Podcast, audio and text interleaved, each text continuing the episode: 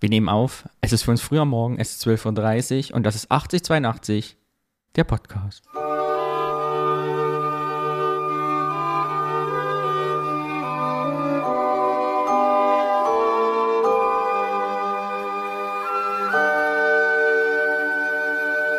Um unsere Hörerinnen und Hörer zu verwirren, heute mal mit dem falschen Intro gestartet. Warum eigentlich nicht? Ist unser Podcast alles. Wir können machen, was wir wollen. Gut, dass du es nochmal gesagt hast, weil ich dachte, hä, das ist doch überhaupt gar nicht unsere Musik. Ja. Ich wollte dich aufwecken aber- hier am frühen Morgen. Ja, weißt du, so nach, nach dem fünften Espresso das noch zu hören, das. Geht's dir? Alles gut? Alles Soweit? gut, ja. Ja, Wir waren beide im loslegen. Ausland. Wir haben uns verpasst. Wir waren beide in Belgien mit einem Tag Unterschied. Und so konnten wir wieder alle Themen aufsparen, um sie hier zu besprechen. Ja, und es ist äh, so einiges unter den Nägeln, Aber das wirklich. jetzt hier brennt. Genau. Wie ist das Motto dieses Podcasts, Alex? Nicht langweilen. Richtig. Wir wollen die Leute nicht langweilen. Und deshalb gehen wir unsere Rubriken hart durch. Für alle, die neu hier dabei sind. Dieser Podcast folgt drei Rubriken. Erstens Hörerfeedback, unser Kollektiv und Hörerinnenfeedback. Zweitens, wir reden über ein Wort, was einer mitgebracht hat und uns durch unsere Jugend zurückerinnert. Und drittens, wir sprechen über ein Thema, was dann übergleitet in einen ostdeutschen Ort.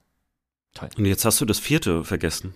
Der ostdeutsche Ort ist das Bier. Ich wollte das Wort Bier nicht sagen, weil dann die Leute direkt wieder abschalten. Du weißt doch, bei Spotify und so, wenn man sieht, Thema Bier, gehen die Downloadzahlen, Abspielzahlen direkt auf Null. Deshalb, es geht um ostdeutsche Kleinstädte, deren Brauereien und deren Leute und was da so passiert und nicht um das Getränk. Es können auch Mittelstädte und Großstädte sein, aber die sind bisher nicht so oft vorgekommen. weil da gehört ja alles Anhäuser Busch. So, wie langweilen die Leute nicht? Und deshalb Rubrik Nummer eins und die heißt Das Kollektiv. das Kollektiv. Und, und das auch direkt mit einem passenden Kommentar. äh, und zwar bitte ich ja immer äh, darum, äh, Danny nämlich nicht, weil er nicht dran glaubt, dass bei Apple Podcasts wir uns natürlich über Rezensionen freuen und vor allen Dingen äh, die Rezensionen ja anderen helfen, äh, auf uns aufmerksam zu werden, äh, beziehungsweise äh, ja eine gute Empfehlung vielleicht bekommen. Und äh, naja, also die, die Rezension hat fünf Sterne. Also es ist, es ist also eine gute Rezension. Wie viele Sterne gibt es maximal? Fünf. Immer noch, super. Ich frage Immer immer noch, mal, vielleicht gibt es ja auch mal 10 und dann ist das nur Durchschnitt. Allerdings ist da äh, eine gute Portion Ironie, glaube ich, in der Rezension drin. Denn erstens äh, ist vor. die Überschrift hervorragender Laber-Podcast. Bitte? ja, also das, was wir natürlich nicht sind. Äh, Und die Rezension heißt, ich teile keine der vorgestellten Erinnerungen, aber die Welt ist groß und wir lernen jeden Tag dazu. also ich fand es trotzdem sehr lustig und schön. Ich auch. Ja. So, dann haben wir noch äh, einen Kommentar tatsächlich auf unserer Website. Und äh, der Kommentar lautet: Ich bin in Brandenburg, Land aufgewachsen, Baujahr 83 und wohne heute in Zollstock. Juhu. Bester Stadtteil überhaupt. Ja, wo wart ihr denn da unterwegs in Zollstock? Äh, gegenüber unserer Heimat ist Zollstock doch Luxus, äh, Lachsmiley. Vielleicht könnt ihr das Bild nochmal verlinken. Äh, und jetzt muss man, glaube ich, ein bisschen äh, Kontext liefern für diejenigen, die jetzt gar nicht wissen, hä, was ist Zollstock? Zollstock ist ein Viertel in Köln. Und äh, wir hatten letztes Mal erwähnt, dass unser Foto, das wir gemacht haben, das aussieht wie ein Plattenbau im Osten, eigentlich in Köln-Zollstock aufgenommen worden ist. Und von daher, ja, wir freuen uns auch über diesen Kommentar. Und äh, das Bild kann man auf unserem Instagram-Kanal relativ flott finden, weil es nur eins von zwei Fotos mit Menschen drauf ist. Alles andere sind Cover. Wer hat den Kommentar geschrieben? ähm, tja, ist gar kein richtiger Name, ist nur eine E-Mail-Adresse. Ja. Lieber, liebe Zollstocker, Zollstockerin. Also, Geheimnis, wo ist das Foto aufgemacht worden? Vorgebirgstraße, Parallelstraße ist die Bauerbankstraße und die einfach durchgehen und du wirst irgendwann einen Hinterhof entdecken, wo genau diese schönen braunen Bauten stehen. Ja, und dann haben wir noch äh, eine E-Mail bekommen von Ernest. Und zwar, Moinsen, höre gerade Teil 22. Wie findet ihr Ottokar für heutige Leser? Kommt die Frage. Und dann kommt auch noch mal eine Nachfrage, ob äh, der Wikipedia-Eintrag, den der Ernest äh, verlinkt hat, äh, denn der richtige Ottokar wäre, nämlich Otto Häuser. Das ist richtig. Otto Häuser ist der Autor von Ottokar Dommer und äh, von daher ist es der richtige Wikipedia-Eintrag zu dem Autor. Und dann kommt noch eine weitere Frage von Ernest. Habt ihr einen Tipp zum Einstieg in das Otto-Versum? Danke für eure Ostologie. So long and thanks for all the fish. Aber eine Ostologie ist ja auch geil. Das ist immer ein geiler Begriff. Du bist Ostologe.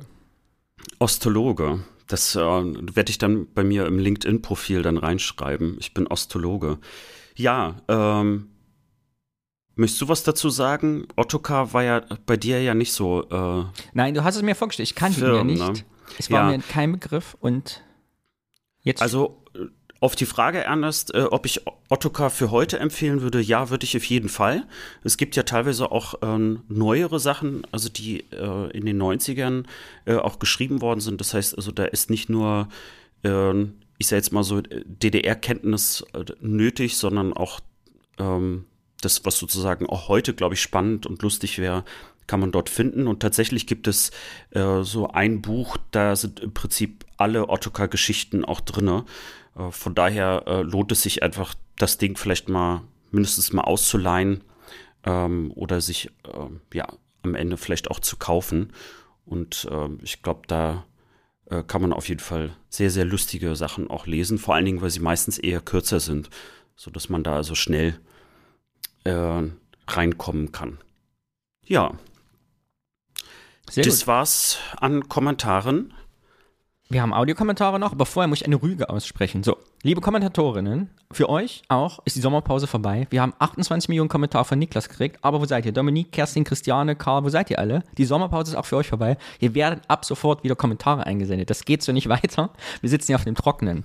Und als Audiokommentar spielen wir jetzt kurz einen einminütigen Kommentar von Niklas ein und danach reden wir kurz drüber.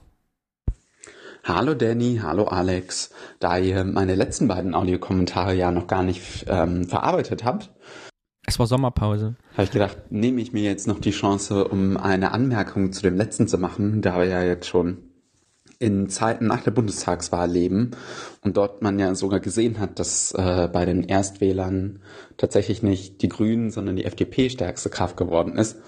Ähm, also eine Partei, die ja eben gerade sagt, ähm, weniger Staat, ähm, mehr auf das Individuum, ähm, damit eigentlich eher auf einen Rückzug der Politik ähm, besonnen ist. Entsprechend, ähm, ja, war es auch für mich nochmal äh, so ein Zeichen, vorsichtig äh, damit zu sein, ähm, schnell in seinen Urteilen darüber zu sein, wie die Jugend von heute wohl so sein könnte oder ähm, Generationen im Allgemeinen. Danke, Niklas, weil wir wollten das schon mal spielen, denn der Niklas hat einen langen Kommentar abgegeben, weil ist ja Polen-Experte, selbst, äh, selbst gewordener, Fleischgewordener und hat uns zu Görlitz noch ein paar Hard Facts, wie er sagen würde, mitgeteilt, ein bisschen das noch eingeordnet, warum Görlitz eine schöne Stadt ist, außer den Fakten, die wir schon genannt haben. Und diesen Kommentar, weil er jetzt schon zwei Monate alt ist, würde ich einfach hinten dranhängen. Den kann man sich am Ende heute anhören. Und dann gibt es einen zweiten Kommentar zu Niklas, auf den sich dieser Kommentar bezog, nämlich die Jugend im Osten Sozialisierung, Gesellschaft heute. Und den würde ich dann das nächste Mal einfach einspielen, den besprechen wir dann, weil wir heute ja pickepacke voll sind, wie man sagt. Äh, schieben wir den einfach nochmal, weil der ist ja ein bisschen zeitlos. Weil jetzt eh schon zu spät nach der Bundestagswahl, reden wir einfach in der nächsten Folge drüber, Niklas, versprochen. Ja, und wir erhöhen jetzt sowieso wieder mal ein bisschen den Takt nach dieser ewig langen Sommerpause. Krankheiten und alles, was einen so hier beschäftigt. Faulheit, du hast die Faulheit vergessen. Eine der Todsünden. Ja. Apropos Ist, Todsünden, wie kann man denn hier einen Kommentar einschicken? Sag das doch nochmal für alle neuen Hörerinnen. Ja, also ähm, am einfachsten ist es, äh, in unsere Show Notes reinzuschauen. Da ist eine Telefonnummer und diese Telefonnummer könnt ihr dann für Telegram, Signal, WhatsApp nutzen äh, und uns dort äh, direkt einen Audiokommentar schicken. Wir freuen uns sehr. Habt keine Sorge, keine Angst. Ähm, das geht ganz, ganz einfach. Wir freuen uns sehr und natürlich auch alle HörerInnen. Genau. Und letzter Aufruf, bevor das Kollektiv beendet ist und wir direkt zur ersten spannenden Rubrik, das Wort übergehen. Aufruf. Zwei Stück von mir, ganz wichtig. Erstens, ich bin mir ganz sicher, ich habe zwei Kühlschrankmagnete nicht verschickt, die ich hätte verschicken sollen. Wer also keinen bekommen hat, bitte schickt nochmal eine E-Mail, ihr kriegt einen. Ich habe zwei Adressen verbummelt, ganz sicher. Ihr habt keine bekommen, es tut mir sehr leid und ihr kriegt dafür zwei. Nein, 10. Ich schicke euch 100 Magneten. Gebt mir Hauptsache, gebt mir eure Adresse nochmal. Erstens. Zweitens, wir haben ja eine Spezialfolge, die 25. Folge geplant, wo wir ausschließlich über eure Wörter sprechen, die an wie wir uns erinnern sollen, die ihr uns mitbringt. Das heißt, wir haben schon ein paar bekommen, ich glaube so 10, 15 Stück. Schickt uns weiter Wörter, über die wir dann frei assoziieren können, die was mit eurer Ostvergangenheit zu tun haben oder aus dem westdeutschen Blick was erfahren wollen. Ich bin gespannt. Das war das Kollektiv und deshalb geht es direkt weiter mit unserer ersten Rubrik. Ich freue mich immer drauf, weil ich sie diesmal mitbringen durfte. Das heißt, ich muss mich thematisch nicht vorbereiten, sondern konnte einfach andere Dinge machen. Und diese Rubrik heißt das Wort. Ich bringe ein Wort mit, wir haben nichts darüber recherchiert, sondern tauschen einfach unsere Erinnerung oder unser heutiges Gefühl dazu aus und wie das Wort uns geprägt hat. Alex, das Wort, was ich heute mitgebracht habe, mhm. hat mich in meinem Urlaub eingeholt, vor ein, zwei Monaten. Dann dachte ich, ah, das musst du mal hier im Podcast besprechen. Und zwar heißt das Wort Luxus. Luxus? Mhm. Hm. Das finde ich irgendwie ein lustiges Wort. ja, weil äh, Luxus etwas ist, was äh, ich erstmal überhaupt so gar nicht mit dem Osten identifiziere. Das ist meine erste Idee dazu, tatsächlich.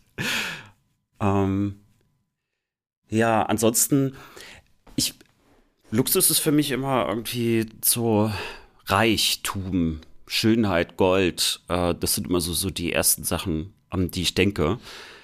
Äh, oder beziehungsweise was mich immer früher so begleitet hat, was mit Luxus zu tun hat. Und dann hat sich das aber über die Zeit hinweg schon so ein bisschen geändert. Äh, gab dann halt so diese, hm, die Idee, dass Luxus ja etwas ist, dass man zum Beispiel Zeit hat. Ne? Also Bequemlichkeit, also so, so, Sachen, die man sich tatsächlich auch kaufen kann. Ähm, und dann gibt es natürlich immer so noch dieses pseudo-philosophische, ne? also Luxus ist, wenn man gesund ist und also diese ganzen Sachen, äh, die also im Grunde genommen gar nicht mehr was Materielles letztlich sind, äh, sondern also eher was mit Lebensglück zu tun haben. Äh, Im wahrsten Sinne des Wortes, also dass es Glück ist, wenn man es hat. Ja, aber wie bist du auf Luxus gekommen? Folgende Situation trug sich zu und es hat sich einen ganzen, also eine Situation trug sich zu und danach haben wir den ganzen Abend beim Freund nicht drüber geredet. Und zwar waren wir in Hamburg zum Kurztrip, wie man das heutzutage so macht, wenn man nirgendwo anders hinfahren kann.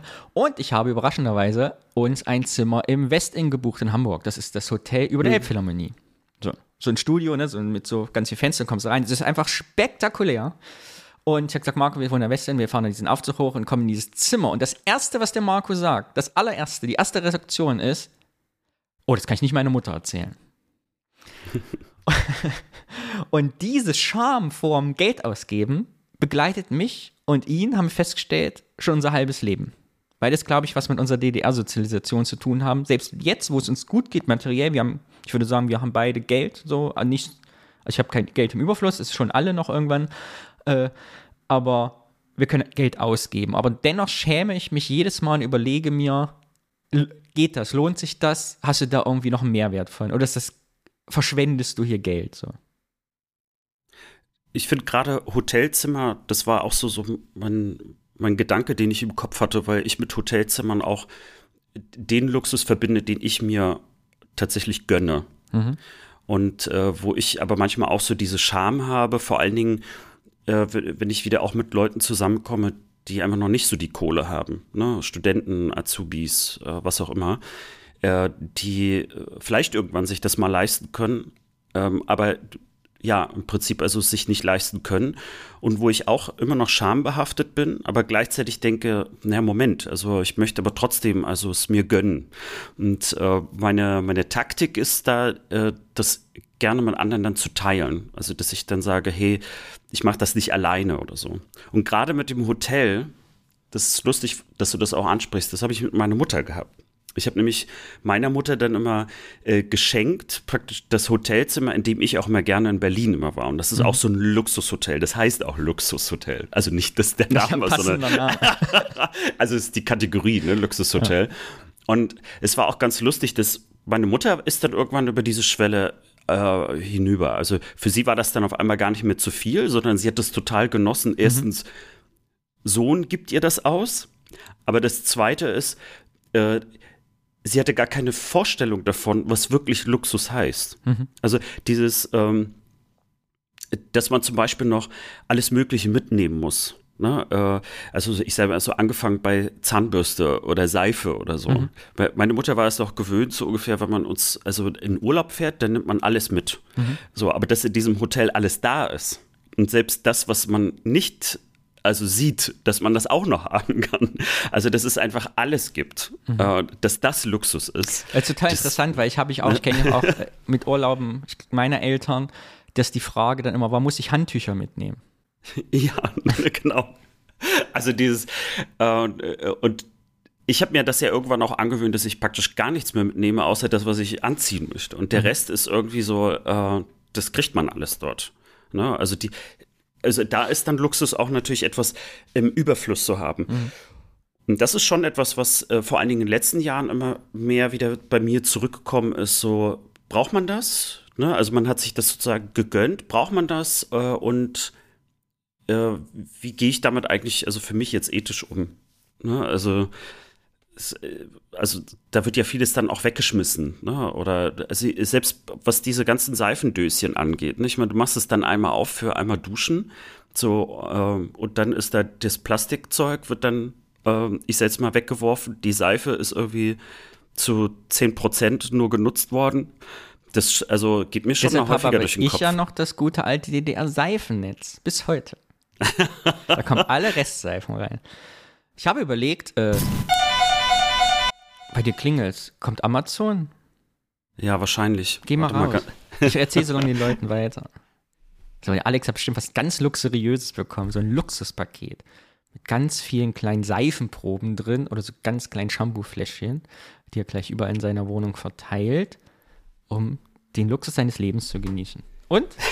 Das ging aber schnell. Das ja, das ist wahrscheinlich nur für Nachbarn gewesen. Ich habe gar so. nicht aufgemacht, sondern ich habe jetzt den Ton ausgemacht. Oh. Das, das, ist halt der Nachteil, wenn man auf einmal mitten in der Woche äh, früh aufnimmt. Ich finde das total lustig. Erstens, dass du nicht weißt, was ich gerade erzählt habe. Zweitens, aber dass es total in die Situation passt, weil ich mir Gedanken gemacht habe mit Marco in Hamburg, was, was hat der Ostfaktor, also was hat unsere ostdeutsche Sozialisation damit zu tun? Und du wurdest ja gerade wieder bedient durch jemanden, der dir Päckchen nach Hause bringen will. Du machst ja nicht mal auf, den Pöbel. äh, und es geht ja mal, heißt ja mal Servicewüste Ost, ne? Und wir kennen das ja aus dem Osten, dass da der Servicegedanke von Hotel bis über Gewerbe irgendwie anders ist als hier im Westen. Bis heute noch. Das ist sehr freundlich formuliert. Genau, freundlich formuliert. Aber ich glaube, meine Eltern ich auch sind halt nie gewohnt gewesen, uns bedienen zu lassen das Service in Anspruch zu nehmen, weil es in der DDR irgendwie anders war und auch im Nachwendeosten. Also Beispiel, was mir immer hier in Köln auffällt, keiner meiner bekannten Verwandten wäre jemals auf die Idee gekommen, sich von fremden Leuten die Wohnung putzen zu lassen. Ja, sowas zum Beispiel. Diese alltäglichen, was ich jetzt als Luxus beschreiben mhm. würde, so sagen, ich kommt jemand, also oder äh, bestes Beispiel, weißt du, wie lange ich gebraucht habe, ehe ich mal gesagt habe, oh, ich habe hier drei Hemden, die bringe ich jetzt mal in die Reinigung, krieg die gebügelt und gestärkt zurück. Das hat in meiner Welt nicht existiert, weil ich fand das dekadent, andere Leute meine Hemden bügeln zu lassen. So. Und mein Vater würde es, also ich habe letztens wieder, mein Vater hat jetzt einen Anzug viermal angegeben, sagen, müssen wir zur Reinigung. Das kostet den richtig Kraft und Überwindung, diesen Anzug für 20 Euro in die Reinigung zu bringen. Hm. Obwohl Geld nicht das Problem ist. Er ist jetzt nicht, dass, dass ne, obwohl er Ostrent hier am Westen kriegt, ist ja nicht, dass er 20 Euro nicht hat. Aber das ist so, das macht man nicht. Das gehört sich irgendwie nicht. Das zieht sich da durch als Gedanke. Und das habe ich ja. irgendwie, ne, dann schließt sich der Kreis mhm. zu dem Hotelzimmer in Hamburg, wir machen die Tür auf und das erste Gefühl, was da ist, nicht, oh, wie geil, diese Aussicht über den Hamburger Hafen, du siehst den Michel und die ganze Stadt auf einmal ist einfach, sondern, oh, das kannst du keinem erzählen, das ist ein bisschen peinlich. Mhm. Lustigerweise, das äh, mit deinem Vater ist bei meinem Vater genauso äh, gewesen, äh, dass der eigentlich die Kohle hatte, sich zum Beispiel bessere Schuhe zu kaufen, bessere Hosen, bessere Jacken. Und es hat ihn wahnsinnig viel Überwindung gekostet. Und er hat, das hat er nur getan, wenn er dann im Urlaub war. Und dann war das irgendwie so, wenn ich im Urlaub bin, dann kann ich mir auch mal was gönnen. Aber er brauchte im Prinzip diesen Rahmen, weil sonst einfach so äh, sich was Teures zu kaufen und wir reden jetzt hier nicht von also Chanel oder Louis Vuitton, sondern einfach nur Sachen, die jetzt nicht sofort kaputt gehen, also wenn man die irgendwie dreimal getragen hat. Aber mein Vater fand das äh, einfach äh, auch zu dekadent. Mhm. Und, und, deswegen ist er lieber auch am Ende zum, zum Aldi oder so gegangen, wenn er irgendwie Donnerstag, Sonntag, Sonderangebote oder so waren. Und da hat er sich das da geholt. Das hat meine Mutter immer aufgeregt, weil sie, weil sie hat immer gesagt, äh, billig ist am Ende immer teuer oder so ähnlich, hat sie das gesagt. Äh, und hat sich dann mal aufgeregt, dass er total viele Sachen hatte, aber die einfach nur scheiße waren. genau, ja. ich habe irgendwie, den, um den Schluss nochmal zu kriegen hier, mh, mm, dieses Servicewüste Ostdeutschland habe hab ich nach diesem Hamburg-Besuch, weil mir so präsent geworden ist, nochmal anders beobachtet, weil, glaube ich, bis heute, ne, wenn du in den Osten fährst, sich das immer noch trägt und über Generationen weg, mittlerweile ja die dritte Generation nach der Wende, aber das irgendwie so fest sitzt, und ich mir die ganze Zeit frage, liegt das jetzt daran, dass das DDR war und wir alle nichts hatten und alle gleichzeitig nichts hatten, so und deshalb irgendwie so Dekadenz verpönt war, also wenn jemand gezeigt hat, was, dass er mehr Geld hatte als andere, weil wir ja keine Vorbilder hatten. Also ich glaube, wenn du jetzt hier im Westen bist, wir orientieren uns ja an unserem Umfeld, in dem wir leben. Aber im Osten, ich weiß noch damals, wir hatten in der Jugend halt alle keine Kohle. Es gab niemanden, der sich die Wohnung hat zu Hause putzen lassen oder der ge, äh, gestärkte Hemden anhatte, weil man es immer zur Reinigung gebracht Ich glaube nicht mal, ob es in Sondershausen, da wo ich herkomme, eine Reinigung gab. Äh, und deshalb man sich gar nicht daran orientiert hat, an diesen materiellen Statussymbolen. Also, äh, oder beziehungsweise, ich hatte ein Erlebnis, ich fange erstmal mit dem an. Äh, das ist tatsächlich erst vor ein paar Tagen gewesen. Da waren wir in einem Brauhaus, mhm. war ziemlich voll und äh, ich habe da jetzt nicht irgendwie, also für diejenigen, die jetzt noch nie in Köln waren, also man kriegt praktisch immer ein Kölsch hingestellt, bis man irgendwann sagt, ich möchte nicht mehr und einen Deckel auf ein Kölschglas stellt. Wenn man noch kann, genau. Und äh, es war aber so voll, dass also wir gar nicht bedient worden sind, sondern wir waren in der Nähe der Bar und äh, der dicke Köbesmann, der dort war, der hat dann, der hat mich gerufen und meinte so, so Junge, arbeiten. Und hat dann im Prinzip also mich jedes Mal bestellt, damit ich die Kölsches dann zum Tisch bringe von uns. So und für den war das irgendwie, er hat das glaube ich so ein bisschen als Witz angefangen, aber für ihn war es auch selbstverständlich. Und es stellte sich raus, dass der Leipziger ist. Der ist seit über 30 mhm. Jahren in Köln. Ich habe äh, ihn irgendwann mal gefragt, hör mal, aus welcher Ecke der Republik kommst du denn? Und da habe ich so gedacht, also eigentlich äh, ist das unüblich, dass man sozusagen dort arbeitet. Und jetzt komme ich zu dem zweiten, weil du das mit dem Service gesagt hast. Es gibt ja noch so eine, finde ich, eine, nicht eine rein ostdeutsche, aber doch eine sehr ostdeutsche Eigenheit, nämlich sich im Restaurant nicht zu beschweren, wenn irgendwas ist. Mhm. Also äh, ich habe sogar schon mal ein falsches oh, Essen bekommen. Pass auf. ja, pass auf. Und ich, Können wir bitte, ich habe da so viele Geschichten in meiner Familie erzählen. Können wir das bitte als neues Wort für 25. Folge oder so nehmen? Weil ich finde, sich nicht zu beschweren, finde ich, sollte eine ganz eigene wir, sonst reden wir noch vier Stunden. Pass auf, ich schreibe das jetzt auf, sich nicht beschweren und wir machen das beim nächsten Mal. Das, das muss einen eigenen dann, Platz kriegen. Das kommt in unserer Jubiläumsfolge. ah, oh, warte, da kann ich dir Sachen erzählen. Ja. ja. Gut, dann nehme ich das nicht vorweg, aber die, die Grundidee dieses Nicht-Beschweren hat, glaube ich, auch ein bisschen was damit zu tun, äh, dass im Grunde genommen man ja auch nicht bedient worden ist. genau.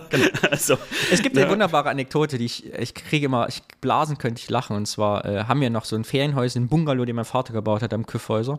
Und das ist so eine kleine Siedlung und da gibt es 50 Bungalows und aber viele von werden ja verkauft mittlerweile, weil die Ne, die Leute, die gebaut haben, gibt es nicht mehr. Und jedenfalls aus ganz Deutschland bis nach Holland kommen die Leute und kaufen das Bungalow.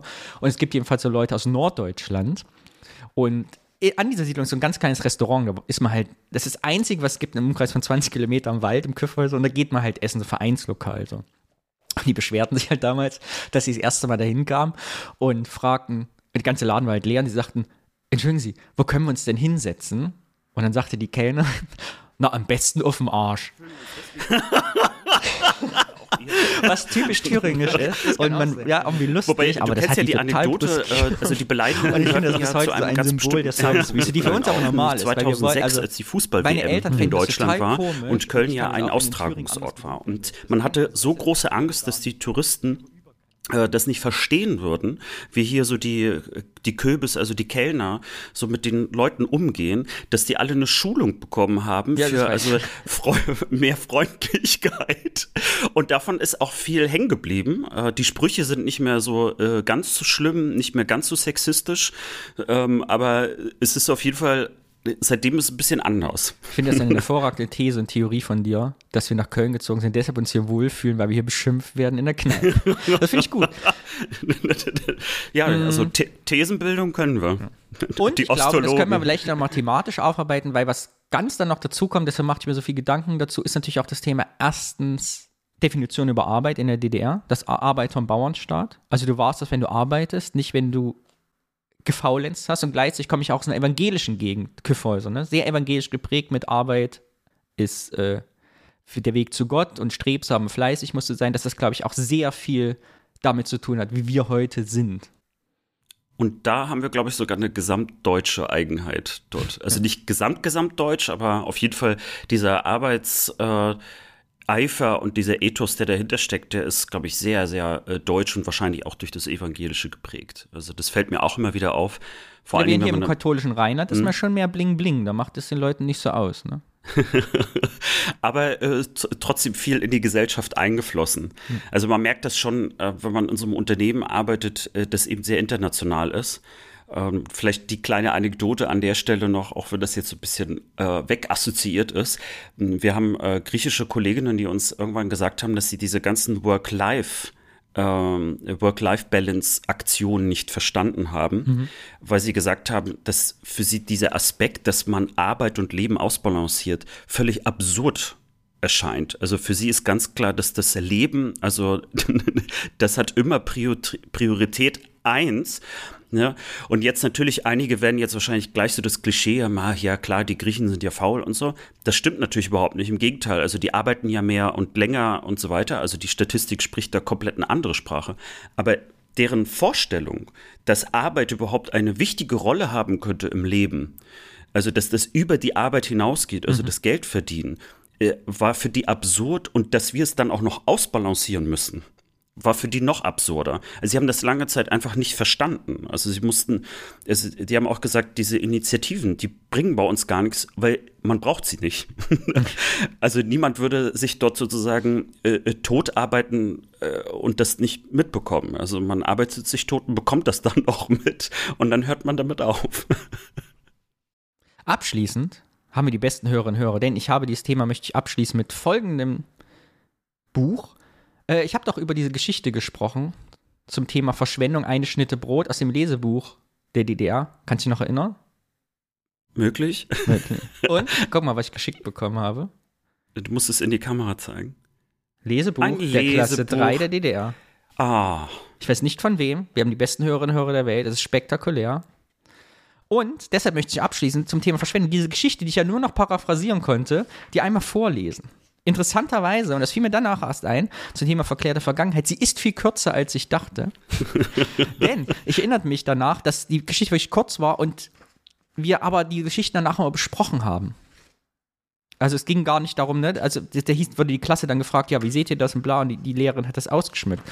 Genau, und deshalb lest ihr jetzt vor die Geschichte zum Thema Verschwendung und Luxus, was ja unser Thema ist, von früher. Ich muss sie suchen. Jetzt ist mein Zettel rausgefallen. Aha. Nur eine Schnitte Brot aus dem Lesebuch 3.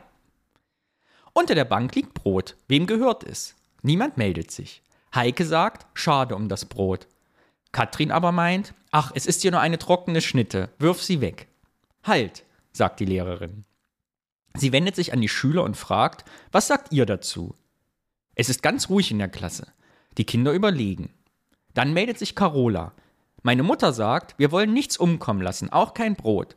Wenn ich in der Schule wirklich nicht hungrig bin, soll ich mein Brot wieder mit nach Hause bringen. Die Lehrerin sagt, das ist richtig, Carola. Viele Menschen müssen fleißig sein und fleißig arbeiten, damit wir alle Tage unser Brot haben. Wohin kommen bei euch die Brotreste und Abfälle aus der Küche? Das war die Geschichte. Sie ist in der Tat äh, kurz. Ja, ist auch für die zweite Klasse. ja.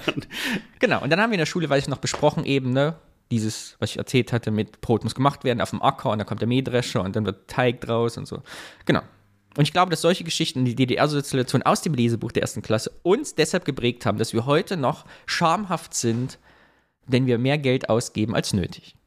Wobei ich eine These doch noch mal reinbringen würde, weil in meiner Erinnerung sind, äh, also als du das zum Beispiel mit den Seifennetz da angesprochen hast, mhm. da musste ich an meinen Opa denken äh, in der Sowjetunion, der also obwohl es gar nicht mehr notwendig war, die Seifen immer zusammengeklebt hat. Da gab es sogar extra so, so, so ein Stanzding, wo man dann praktisch die Seifen noch irgendwie drauf machen mhm. konnte.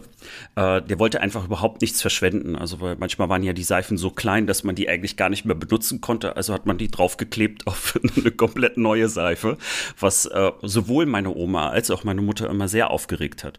Und warum ich diese Anekdote erzähle, ist, das ist natürlich auch so eine typische Nachkriegsgeneration, äh, die ja noch gewohnt ist, also auch einen, einen Mangel zu haben. Und die These, die ich aufstelle, ist, dass möglicherweise in Ostdeutschland und in der DDR das nicht äh, vollständig verschwunden ist. Ähm, Durch das fehlende Wirtschaftswunder. Ja, also oder beziehungsweise auch diese Form von Kommerz äh, und, und, und Werbung und äh, Überfluss ähm, einfach so bei uns nicht stattgefunden hat in dieser äh, Art und Weise und wir möglicherweise von der Nachkriegsgeneration mehr übernommen haben oder, oder weniger verloren haben. So. Das ist sozusagen so der Gedanke dazu. Das war das Wort. Es war schön. Ich habe mich gefreut, dass wir beide Assoziationen hatten. Und deshalb geht es direkt weiter. Denn wie ist das Motto dieses Podcasts? Nicht langweilen. Wir langweilen unsere Hörerinnen und Hörer nicht. Und deshalb kommen wir jetzt zum Thema. Das Thema bedeutet, der Alex hat diesmal ein Thema mitgebracht, das er etwas ausrecherchiert und etwas angeschnitten hat und uns darüber erzählen wird. Und ich, da ich nicht weiß, worum es geht, kann dann blöde Nachfragen stellen. In eurem Auftrag. ja, sehr schön. Ich bin gespannt. Ja, mein Thema ist heute mal vielleicht ein bisschen anders, als man das sonst so kennt. Wir haben ja häufig irgendwie Sachen, die was mit Schule oder Essen oder so zu tun haben. Ähm, heute äh, gehen wir in Richtung Kosmetik. Kosmetik? ja. Und wenn du an DDR-Kosmetik denkst oder Ostkosmetik, was würde dir da einfallen? An DDR-Kosmetik erstmal gar nichts, außer dass meine Mutter früher mal im Delikat oder Intershop irgendwie so teures Duschgel oder so Parfüm gekauft hat, weil sie immer gesagt hat, das würde stinken, das andere oder so. und es gibt einen typischen Geruch. Meine Mutter sagte immer, es gibt so einen typischen DDR-Parfümgeruch, den wird sie heute noch, quasi heute noch riechen, wie der riecht. Also, obwohl es den gar nicht mehr gibt. So. Und das ist, glaube ich, alles, was ich weiß. Zur Kosmetik. Hm, ja. Na gut. Ach so, und äh, Creme hier. Wie heißt die Creme? Florena-Creme. Ah, oh Gott sei Dank. Ich wollte gerade schon sagen, äh, jetzt ist das Thema kaputt, weil meine These grundsätzlich durch ist. Ja, mein Thema ist tatsächlich Florena. Echt? Oh, ja. Äh, und Florena ist ja also nicht nur eine Handcreme, äh, sondern äh, sie wurde auch gerne als Nivea des Ostens bezeichnet. Mhm. Sah ja auch genauso aus im Prinzip eine Kosmetikmarke. Genau, und äh, warum habe ich mich mit Florena beschäftigt? Äh, ich habe äh, im ZDF eine Doku gesehen, ZDF Zeit, das ist so eine Reihe, mhm. und dort hieß es dann die Nivea Story. Und mir ist aufgefallen, dass äh, dieser ganze Aufbau, also da werden dann so Menschen interviewt, ne, äh, die dann alle erzählen, ja, Nivea kenne ich, äh, war schon bei meiner Oma, bei meiner Mutter und bei mir und bei meinen Kindern und so. Äh, es war halt sozusagen so eine typische Sozialisation. Ähm, Nivea war sozusagen nicht einfach nur eine Marke, sondern das ist sozusagen schon ein Gattungsbegriff eigentlich für, für Hautcreme gewesen. Mir ist aber aufgefallen, dass daraus ja, es war halt trotzdem irgendwie eine Westgeschichte. Mhm. Und Florena ist im Prinzip die Nivea-Geschichte des Ostens. Und dass es da auch so einige Parallelen gibt. Und dann habe ich gedacht, das mache ich mal zum Thema und äh, habe ein bisschen was mitgebracht, woher kommt eigentlich Florena? Ist es überhaupt eine DDR-Marke? und äh, warum sieht Florena eigentlich genauso aus wie Nivea? Ist es eine Kopie möglicherweise, weil man also im Osten den Westen kopieren wollte? Das waren so Fragezeichen, die ich natürlich auch hatte. These, das ist wie bei dieser Twix-Werbung. Vor 100 Jahren haben sich, es gab, der eine hieß Florian und der andere Stefan Nivea. und dann haben sie sich getrennt, kurz vor der Weimarer Republik, und haben zwei konkurrierende Handcremeseifen aufgenommen. Mal schauen. Ne? Mal schauen. Okay, ähm, ich, äh, ich lasse das Fragezeichen mal offen. Äh, aber ich, ich, äh, die Ironie eigentlich bei dieser Reportage äh, vom ZDF war, dass die äh, Leute auf der Straße interviewt haben, mhm. nämlich in Rostock-Warnemünde am Strand das, und haben dort praktisch also äh, in Ostdeutschland in Ostdeutschland haben sie dann zu Nivea befragt und leider äh, werden wir nicht rausfinden, ob die Leute auch Florena angesprochen hatten. Mhm. Äh, es gab aber tatsächlich auch einen Test, da ging es um den Duft. Also man hat da so vier Döschen gemacht, äh, unter anderem also Nivea Floren, Florena, äh, aber auch äh, so Darf und noch mhm. eine andere Marke. Und die Leute sollten anhand des Geruches erkennen, ob das jetzt Nivea ist. Mhm. Geschnitten wurde das in der Reportage natürlich so, dass, ja, also das ist Nivea, das ist Nivea. Aber vielleicht, so wie deine Mutter das beschrieben hat, würden äh, vielleicht auch viele Florena erkennen, wenn man sozusagen den Ostduft hat. Ähm, übrigens, wie viele Leute würden heute noch im Osten so äh, zuerst Florena statt Nivea nennen, wenn man also fragt, nennen Sie mir eine Marke, äh, so die Ihnen zuerst einfällt. Und es sind immer noch äh, jede halt. jede Kurze Pause, raten. dass alle mitraten können. Drei, Na gut. zwei, eins. Ich sag 65 Prozent. 65 Prozent. Jetzt bin ich so schlecht in Prozentrechnung, aber es ist auf jeden Fall jeder Zehnte, jede Zehnte. Nennt Florena als erstes. Das ist aber weniger, als ich dachte. Es ist weniger. Man, äh, das hat auch ein bisschen was mit der Geschichte von Florena jetzt zu tun äh, nach der Wende. Ähm, früher war es natürlich eine ganz andere Nummer. Ja, und mal so ein bisschen zu der Geschichte äh, von Florena. Äh, also es, es ist nicht so ganz, wie du es beschrieben hast, mit, dass da zwei Brüder sich dann getrennt haben. Äh, tatsächlich ist die Geschichte von Florena echt alt. Also das hat selbst mich überrascht. Also das beginnt bereits im 19. Jahrhundert, also Mitte des 19. Jahrhunderts äh, und ist von einem Apotheker gegründet worden. Das ist das, was äh, Nivea und Florena auch verbindet. Äh, denn der Gründer äh, von, von Bayersdorf, äh, das ist ja die Mutterfirma von Nivea, war auch ein Apotheker. So. Aber die, äh, die Geschichten gehen da aber auch schon wieder auseinander. Begonnen hat es nämlich als äh, Waldheimer Parfümerie- und Toilettenseifenfabrik. aber die haben unter anderem Düngemittel hergestellt, Schokolade, Tabak, Essig. Also die, die, haben so eben alles, was so chemisch war letztlich, äh, haben die gemacht. Und Waldheim äh, ist ähm, also in, in Ostdeutschland äh, ungefähr so zwischen Leipzig und Dresden, also Mittelsachsen, für diejenigen, die sich fragen, wo Waldheim ist. Ja, und äh, Florena, also praktisch der Name, der kam erst ein bisschen später, weil am Anfang war es eben, wie gesagt, die Waldheimer Parfümerie und Toilettenseifenfabrik. Äh, richtig äh, bekannt waren sie eigentlich für ihre Zahnseifen. Das ist so, wusste ich auch nicht, das ist so der Vorläufer von Zahnpasta. Ähm, fand ich aber süß, dass man das Zahnseife genannt Gab's hat. Gab es auch so kleine Netze früher für die Reste? Wurden die auch in, der, wurden in Russland zusammengeklebt? Das ist eine Gute Frage, äh, weiß ich aber nicht. Aber die hatten schon 1897 800 verschiedene Produkte. Also finde ich äh, schon bemerkenswert. Und erst 1920 oder schon äh, kam dann der Markenname Florena auf und war zuerst äh, ein Talkumpuder. Also dafür wurde es als Marke äh, angemeldet im Patentamt. Und das ist ungefähr zeitgleich mit äh, Nivea. Also mhm. die sind so zeitlich gar nicht so weit auseinander. Äh, und 28 äh, war bereits Florena ein Markenname, der schon in Europa, Nord-, Südamerika, äh, Südafrika sehr weit verbreitet war und hat auch also die, diese Marke und diesem Unternehmen in der Weltwirtschaftskrise auch geholfen, auch zu überleben. Also so verbreitet und bekannt war es.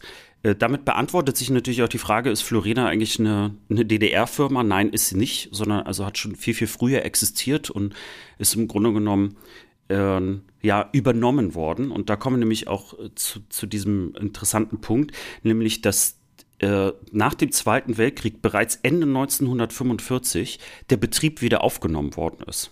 Also da merkt man, wie wichtig ähm, solche Sachen auch anscheinend sind. Äh, wir haben ja häufiger jetzt, wenn wir über Biere oder so gesprochen haben, und über andere Sachen merkt man ja, dass nach dem äh, Zweiten Weltkrieg manchmal es schon länger gedauert hat, bis, bevor überhaupt was losging. Und äh, das war dann in der äh, sowjetischen Besatzungszone dann VEB Rosodont Waldheim. du hast eine Frage oder hast du nur geatmet? Ich habe nur geatmet. Rosodont klingt wie eine Zahncreme. Äh, es gibt äh, auch eine Zahncreme oder zu DDR-Zeiten gab es auch eine Zahncreme, die Rosodont mhm. hieß. Also äh, das hängt alles miteinander zusammen.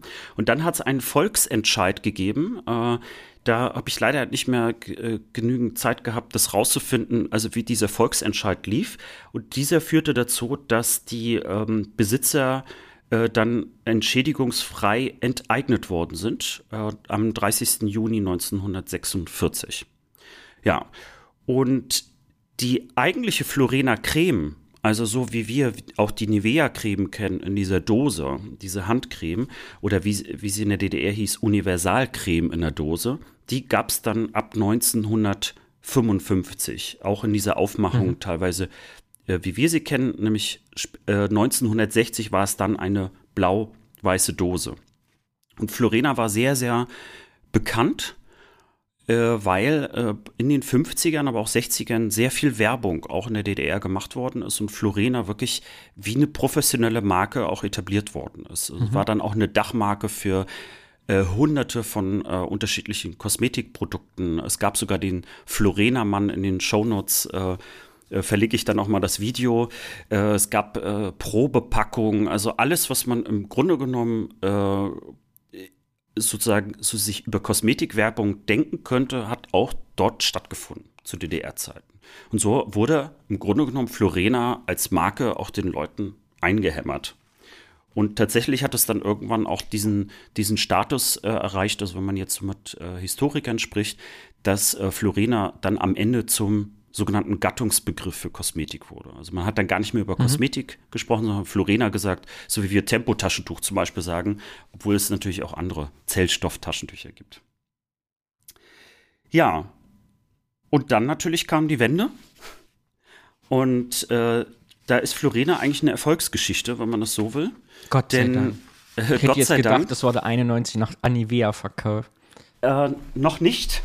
oh Gott. äh, äh, und zwar hat die Treuhand äh, relativ früh schon nach der ähm, äh, Wende den unter, also unter anderem dem Kombinatsleiter von Florena die Firma übergeben. Das heißt, dort sind dann drei Gesellschafter gewesen, die haben mit viel Investitionen natürlich auch äh, letztlich Florena dann auch aufgebaut. Ähm, das heißt, die haben, mussten natürlich sehr, sehr viele Menschen entlassen. Es brauchte auch viel Geld, um also diese Fabrik wieder in, in sozusagen in diesen Status also eines äh, einer modernen Fabrik zu bekommen. Aber äh, Florena ist im Prinzip eine ähm, ja in, in die Geschichte, äh, wo sozusagen das nicht irgendwie für, für eine Mark irgendwie verkauft worden ist, sondern äh, wo man wirklich äh, äh, direkt weitergemacht hat. Und äh, Florina hat auch sehr davon profitiert, dass nach der ersten Welle, wo ja die äh, Ostdeutschen erstmal alle Westprodukte gekauft haben, äh, ganz blind, ähm, dass sozusagen, äh, ähm, ja, also das äh, praktisch dann wieder zu Ostprodukten gegriffen worden ist, also die man kannte. Und so hatte man dann praktisch eben auch auf äh, Florina zugegriffen.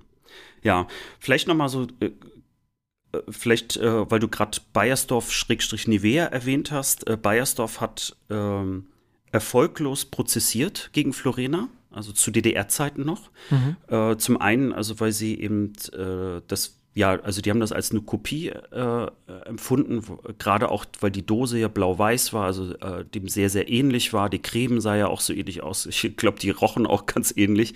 Also die Grundidee, glaube ich, war auch dieselbe. Ähm, allerdings äh, haben sie erfolglos prozessiert.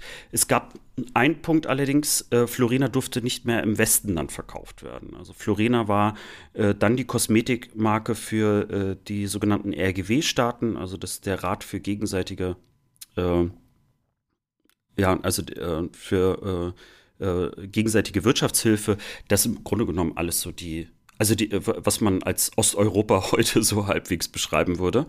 Und im Nahen Osten wurde Florena auch vertrieben und verkauft und dort auch beworben.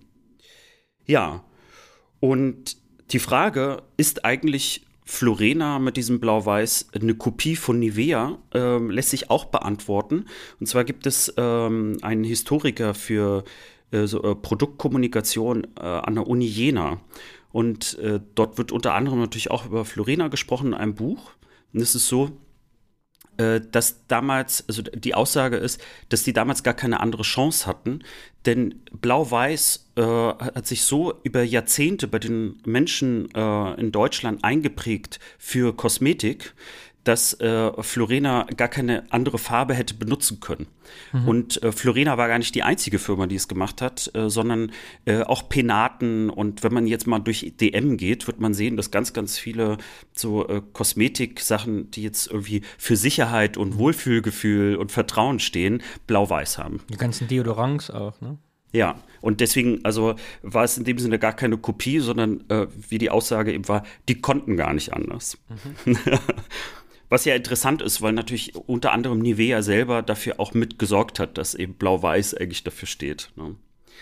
Ja, und äh, 89 äh, hat aber äh, äh, die, die Firma selber auch schon angefangen, auch Nivea äh, unter anderem mit herzustellen in der Fabrik. Das mhm. ist eigentlich ganz lustig. Ich habe das mal so bei mir geschrieben, ein Band, aber zwei Dosen. ähm, das heißt also, die haben tatsächlich auch also für Nivea dann letztlich mit ähm, produziert.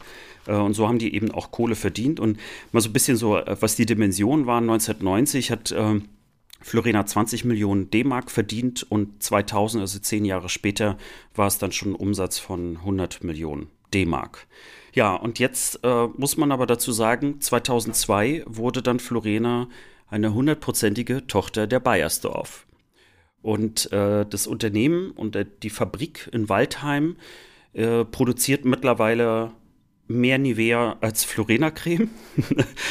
und äh, da wird aber auch Eucerin zum Beispiel produziert. Also Waldheim ist im Grunde genommen eine Nivea-Fabrik geworden.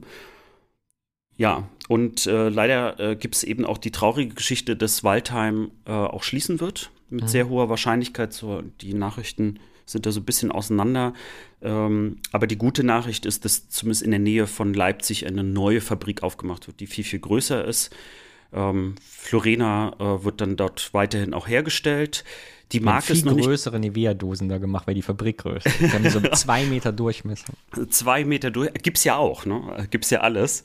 Ähm, wobei man sagen muss, dass Florina selber natürlich hunderte unterschiedliche Produkte mittlerweile hat, so wie es bei Nivea ja auch ist, ne? Also äh, mhm. erstmal für Männer und Frauen Duschgele, Deodorants und und und. Und es ist so, dass äh, man versucht, auch Florina wegzubekommen von diesem äh, rein als eine ostdeutsche Marke. Mhm. Man möchte jetzt, damit es sozusagen keine Konkurrenz macht, macht für Nivea, wird das jetzt sozusagen so ein bisschen entwickelt in so eine Art äh, Bio-Richtung. Ja, ähm, interessant fand ich noch äh, zum Schluss auch diesen, äh, diesen Satz auch von, von dem Historiker und, und diesem Forscher, dass äh, lange Zeit auch Florena wirklich äh, genau wie Nivea letztlich eine äh, Identifikationsmarke auch ist. Also dass letztlich viele vor allen Dingen in den 90ern Florena auch gekauft haben, weil sie gesagt haben, das ist meine ostdeutsche Marke. Mhm. So. Und da gibt es ja noch so ein paar andere Marken, die übrig geblieben sind, die ja auch so noch so ostdeutsch geprägt sind, aber mittlerweile äh, gesamtdeutsch irgendwie vertreten sind. Und es ist tatsächlich auch so, dass mittlerweile Florina im Westen äh, mehr verkauft wird und mehr Umsatz macht als im Osten. Ja, das ist äh, mein Thema ein, ein cremiges Thema heute gewesen. Cremiger Podcast. Ich finde es ganz spannend. Ich hatte, äh, musste gerade dran denken, weil es ja auch irgendwie unser Thema ist, dass, äh, wie nennt man das, so Wutbürger ja echt im Sommer manchmal Probleme haben, Nivea-Creme zu kaufen. Wieso das denn? Ich habe das letzte in einem Podcast gehört. Ich leider vergessen, welchen. Ich, ich versuche mir sowas immer zu merken und dann denke ich, ich könnte es, vergesse es ad hoc. Äh, es gibt zum Beispiel diese Nivea Pride Kollektion. Das ist diese Nivea-Creme, die hat einen Regenbogen drauf. Kennst du die schon mal gesehen? Ja, ja, die kenne ich ja. Genau. Führt zu folgendem Problem, und ich hätte gerne mal die Statistik von Rossmann oder von DM, dass natürlich Leute, die das ablehnen und auch die Regenbogenfahne quasi als ihr Hassprojekt sehen, in den Zeiten, wo es nur diese Nivea Pride Dose gibt, die nicht kaufen. und weil sie es an sich schon schämen würden, damit äh, auch an die Kasse zu gehen, weißt du, weil das so ihrem Weltbild widerstrebt. Und deshalb die dann liegen gelassen wird. Und es gibt halt so Märkte, wie, was ich, mir in Köln-Zollstock ist halt sofort ausverkauft, weil Leute das geil finden, auch als Motiv und mit nach Hause nehmen. Und dann gibt es andere Märkte mit dörflichem Charakter möglicherweise oder in ländlichen Regionen oder in äh, bestimmten Stadtteilen, wo die halt wie Blei in den Regalen liegt. Also man könnte sozusagen die Homophobie eigentlich abmessen an den Verkaufszahlen der Nivea Pride Edition. Finde ich mal ganz spannend als Forschungsprojekt. Wobei man dazu ja erstmal überhaupt wissen muss, dass äh, dieser Regenbogen dann ja äh, im Prinzip irgendwas äh, mit LGBTQI äh, das wissen die Leute schon, die das blöd finden. Aber ja, die das blöd finden, ja. Aber es gibt auch welche, die sagen, oh, schön, genau. schön ein Regenbogen. Und, aber ganz spannend auch, wie man eben die Leute, also was die mal meinen, mit mir wird hier die Meinung aufobtruiert, weil es natürlich ein ganz spannendes Faktor war, auch in diesem Podcast wurde das besprochen, dass die Leute halt gar keine Wahl mehr haben und müssen sich quasi in dem Moment mit diesem Thema auseinandersetzen. Finde ich sehr spannend. Das besprechen wir in Folge Florena Creme 2. Ich gucke gerade, ob es eine Florena Pride Edition gibt, aber ich habe keine gefunden. Liebe Hörerinnen, habt ihr jemals eine Pride Florena Edition gesehen? Bescheid sagen. Interessant ist, dass meine Mutter äh, ganz, ganz lange Zeit auch äh, Florena benutzt hat. Und irgendwann wechselte das dann. Äh, aber sie hat in den 90ern hat sie immer auf äh, Florena bestanden. Und irgendwann hat sie dann auf Nivea gewechselt. Das fand ich auch interessant. Aber eben diese Geschichte, ne, irgendwie Nivea, äh, irgendwie, das habe ich in meiner Kindheit gerochen und in meiner Haut gehabt und so. Das können wahrscheinlich viele, die, die im Westen aufgewachsen sind, werden das wahrscheinlich immer noch irgendwie kennen. Äh, das ist eine Geschichte, die so im Osten eigentlich nicht da ist. Aber ich kann mir gut vorstellen, dass viele äh, trotzdem glauben, dass Nivea bei ihnen immer zu Hause war. Hm, also, dass, das, sein, ja. dass die, die Geschichte, also, dass die so oft erzählt worden ist, das ist so ein bisschen so wie mit der Catwurst-Geschichte bei mhm. dir, ne? Also, dass irgendwann die Nacherzählung viel, viel stärker wirkt als äh, eigentlich die Erinnerung, wie sie mal wirklich war. Dass äh, viele Leute wahrscheinlich auch dadurch, dass es eine blau-weiße Dose ist, äh, dass dort auch das genauso aussieht, die Creme, die Konsistenz, äh, der Geruch so ähnlich ist, dass am Ende die Leute denken, ja, also bei uns, wir hatten immer Nivea. Obwohl man das natürlich nur durch einen Intershop kriegen konnte oder durch, äh, durch äh, Westpakete. Aber die meisten werden Florena bei sich gehabt haben und nichts anderes. Letzte Frage zu diesem Thema. Was bedeutet es für uns heute? Wir wollen ja immer abschließen mit, was hat es bis heute auf uns für einen Einfluss? Was würdest du sagen? Was ist der Überbau des Themas für die Jetztzeit? Naja, den Überbau habe ich natürlich ähm, angedeutet in der Hinsicht, dass äh, wir äh, so eine Art Kommerzgeschichte haben, die, die uns immer wieder erzählt wird, äh, obwohl sie äh, im Prinzip nur ein Teil Deutschlands so in dieser Form betrifft. Und äh, dass, dass wir auch, wir haben ähnliche Geschichten, aber die sind manchmal mit äh, zum Beispiel anderen Marken verbunden. Und äh, dass uns das auch so prägt und dass wir vielleicht, ähm, wenn wir von Nostalgie zum Beispiel sprechen, mhm und damit äh, gerne so Ostmarken gemacht werden, sowas wie Rotkäppchensekt wird mhm. ja immer auch gerne als Beispiel genutzt. Dass das vielleicht gar keine Ostalgie ist, sondern das ist einfach, äh, wie häufig schon unser Thema im Podcast ist, das ist unsere Erinnerung. Also das hat überhaupt gar nichts mit Nostalgie zu tun, sondern also wenn, also wenn jetzt die Leute Nivea-Creme kaufen, weil sie das in ihrer Kindheit schon hatten, würde keiner sagen, es ist eine Vestalgie. Mhm. so, aber wenn ich jetzt eine Florena kaufe, weil ich das anders nicht kenne, dann ist es, äh, wird es wahrscheinlich äh, eher gerahmt, ne, das ist ja eine Ostalgie. Du kaufst ja nur Florena, weil, weil du ja ein Ostprodukt kaufen möchtest. Mhm. Aber eigentlich ist es nur ein Produkt meiner Kindheit. Das ist äh, in, mit den gleichen Mechanismen in die Köpfe eingehämmert worden, wie ich ja gerade auch im Thema beschrieben habe. Ja. Es war durch Werbung, es ist äh, Marketing und Markenführung äh, äh, in klassischster Weise gemacht worden, auch zu DDR-Zeiten mit einer Marke, die es ja auch schon viel, viel länger gab, als es die DDR und die BRD überhaupt gab. Mhm. Und dass es in, in, dieser Art und Weise in die Leute eingehämmert worden ist und dass genau das bei vielen Leuten einfach noch nachwirkt. Und das hat erstmal überhaupt gar nichts mit Nostalgie zu tun, sondern wir greifen nun mal zu den Marken, äh, die wir eben kennen, also die bei uns eine bestimmte Assoziation auslösen, auslösen sollen. Ich finde es ganz spannend, weil ich eine ähnliche Gedanken hatte.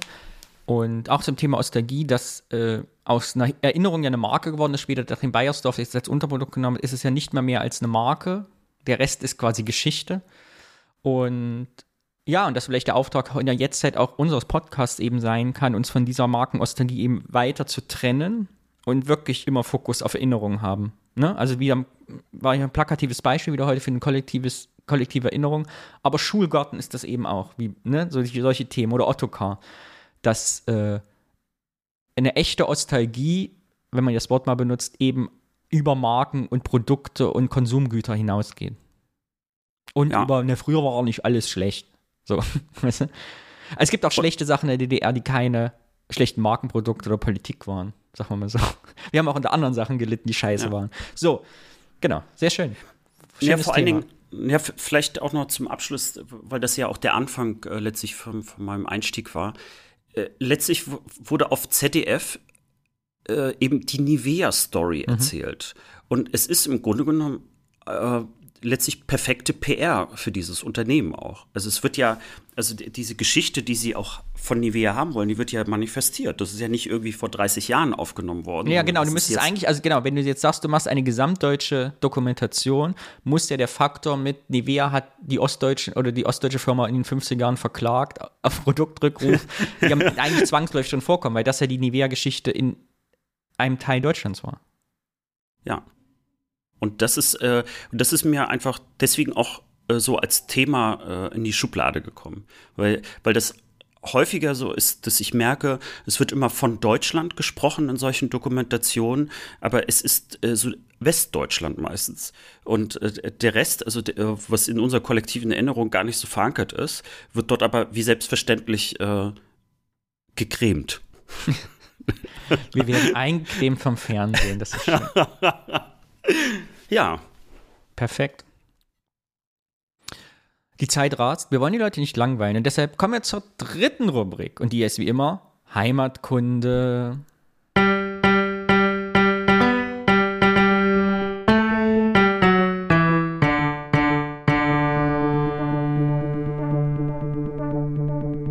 Wir stellen uns anhand eines Bieres, einer Brauerei aus einem ostdeutschen Ort, die Stadt vor und erzählen etwas, was wir herausgefunden haben und später irgendwann mal mit euch gemeinsam in einem riesigen Bus dorthin zu fahren, zu den schönsten Orten des Ostens.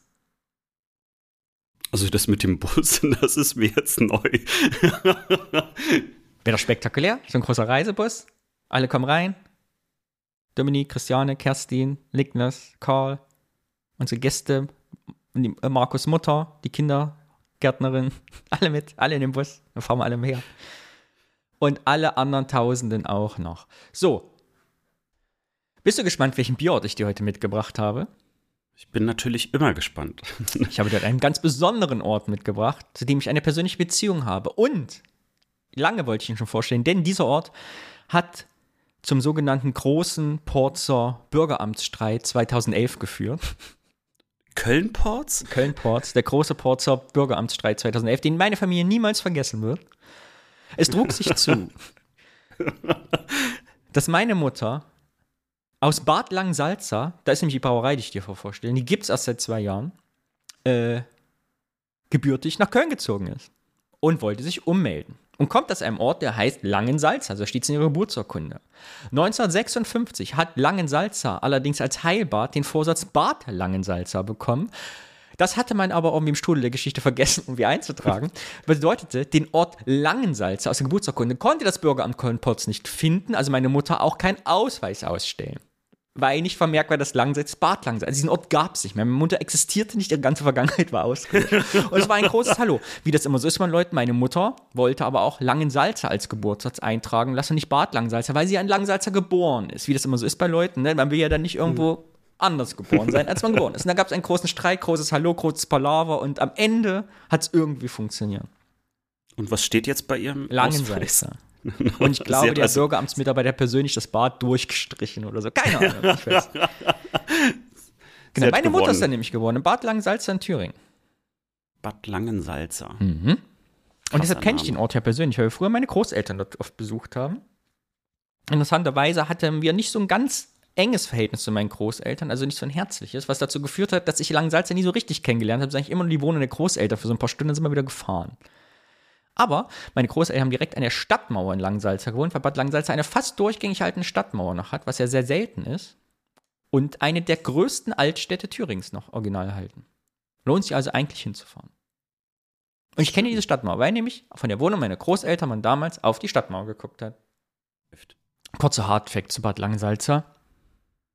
17.211 Einwohner seit 2020 spektakuläre Postleitzahl halte ich fest. 99947. Waren das nicht sechs? Nein. Ebenso spektakulär ist die große Kennzeichenverwirrung der Nachwendezeit. Kennst du das, dass viele ostdeutsche Städte ja ganz viele Autokennzeichen haben? Also Bad Langsalz hat zum Beispiel UH, LSZ und MHL. Drei gültige Kennzeichen für eine Stadt. Wie es dazu gekommen ist, können wir als Thema, ich glaube, das mache ich mal als Thema, wie es dazu eigentlich kommt, dass die ganzen ostdeutschen Städte alle 800, 800 Millionen Kennzeichen haben. Genau, das sind die Hard Facts zu Bad Langsalza. 1811 wurde das Heibad gegründet und seitdem gibt es spektakulär das Bad Langsalza Brunnenfest.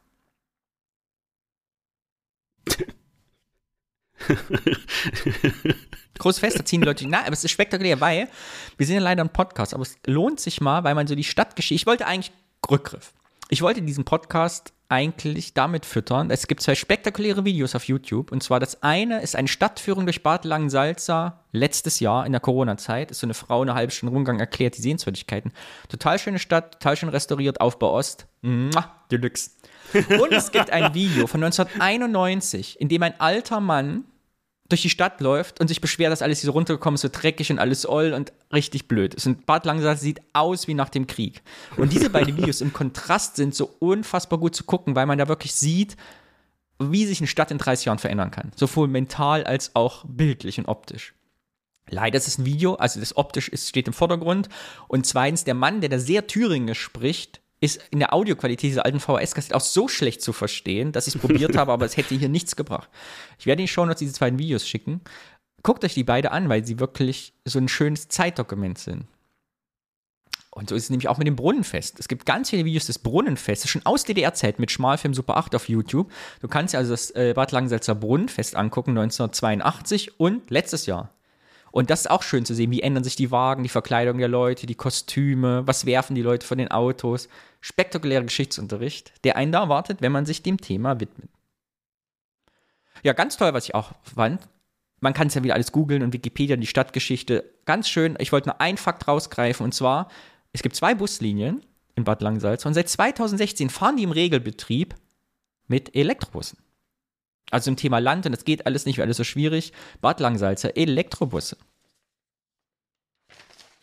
Und bevor wir zum Ende kommen, möchte ich natürlich das Bier vorstellen. Kleiner Hard Fact am Anfang. Kurzer Schnitt. Du kriegst es übrigens noch, das Bier. äh, ich habe äh, von meiner Mutter Flaschen mitbringen lassen. Das Bier, was ich hier vorstelle, ist von einer ganz kleinen Brauerei. Sie nennen sich Drei Türme. Privatbrauerei Schallerbad Langsalz und die gibt es erst seit 2019. Und weißt du, als alter Bierkenner, woran man auf Anhieb erkennt, dass das eine ganz kleine Brauerei ist? Nein. Unbedruckte Kronkorken. Meistens bunt. Ich finde, man sieht immer, wenn man so unbedruckte bunte Kronkorken sieht, aha, kleine Brauerei, die können sich nicht mal leisten, eigene Bierdeckel zu produzieren. Also hier diese Kronkorken. Die immer, Armen, da werde ich jetzt drauf achten. ja, super. Wir machen drei Sorten Pilsener Bier, Pale und Schwarzbier. Und der Alexander Schaller ist 1989 geboren, der die Brauerei gegründet hat, jetzt im Nebenerwerb macht. Und spektakulär, er ist selber Hobbybrauer gewesen, so wie ich. Hat 2014 angefangen, selber Bier zu brauen. Hat dann festgestellt in St. Salz, wo er auch geboren ist, oh, hier gibt es seit 50 Jahren kein Bier mehr, weil es gab eine Brauerei, die auch dann von VEB übernommen worden ist, später dann aber nur Bier aus Gotha abgefüllt hat und seit den 60ern gibt es sie quasi gar nicht mehr. Also die wurde dann abgeschafft in DDR-Zeiten schon. Und seitdem gab, hatte Bad Langensalza kein eigenes Bier. Und er hat sich gedacht, okay, ich arbeite hier, ich wohne hier, ich lebe hier, ich bin Hobbybrauer, ich will mein Bier brauen. Hat sich die Brauanlage aufgebaut und jetzt spektakulär hat Günther Lengefeld ins Team geholt und der ist nämlich passionierter, pensionierter Rentner und er war früher mal Brau- und Malzmeister in dieser DDR-Brauerei. Und den hat er Ach. quasi ausgequetscht über alles, was man so wissen muss, über, äh, ne, wie das so geht. Diesen alten Braumeister dieser Brauerei, die es seit 50 Jahren nicht mehr gibt. Und hat dann diese kleine Craft-Bier-Handwerksbrauerei gemacht. Und ich weiß nicht genau, wie viel er braut, äh, aber es, die Anlagen sind sehr klein. Ich glaube, es sind 250 Liter Gärfässer oder maximal 1000 Liter, also wirklich wenig.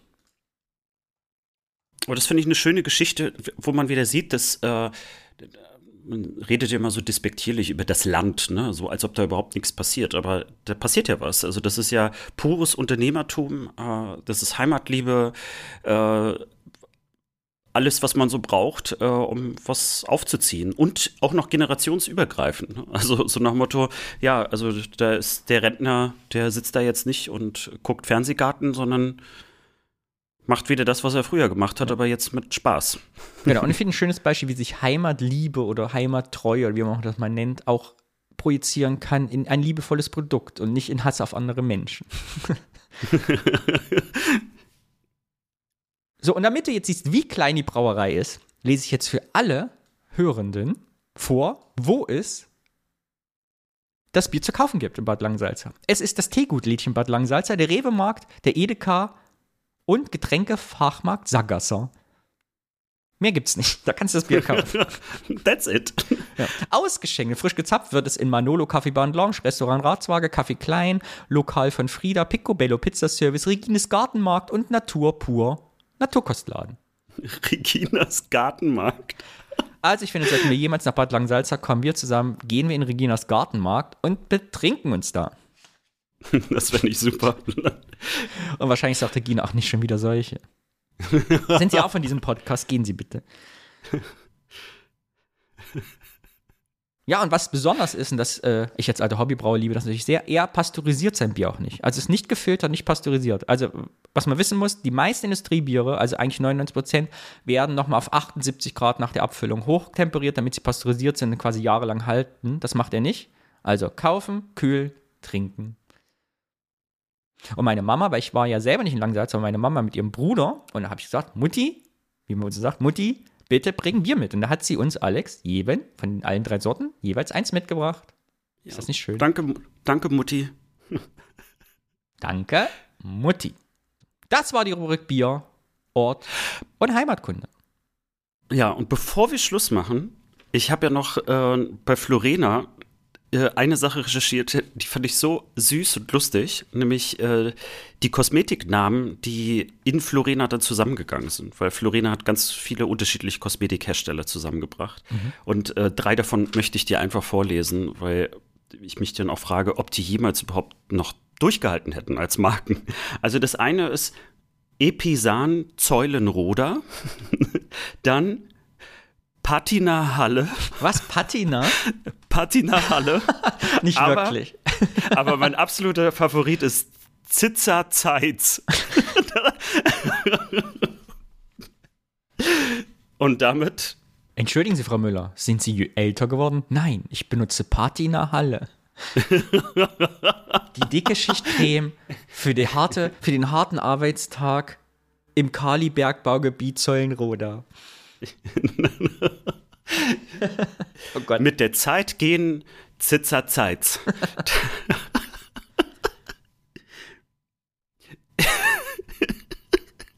Das war 8082, schön, dass ihr da wart. Alex, zum Abschluss wie immer eine Frage. Benutzt du eigentlich Parfüm? Bist du so ein Einsprüher? Ja, ich bin ein Einsprüher, ja. Ah ja, ich du gar nicht. Nee, überhaupt du nicht. Aber so Deo? Ja. Aber ich habe dieses Geruchlose, das, was nur den Schweiß unterdrückt. Ich rieche immer wie riecht man eigentlich nach Köln? Ich rieche nach Umgebung. Äh, mach's gut, Alex. Auf Wiedersehen. Tschüssing, Danny.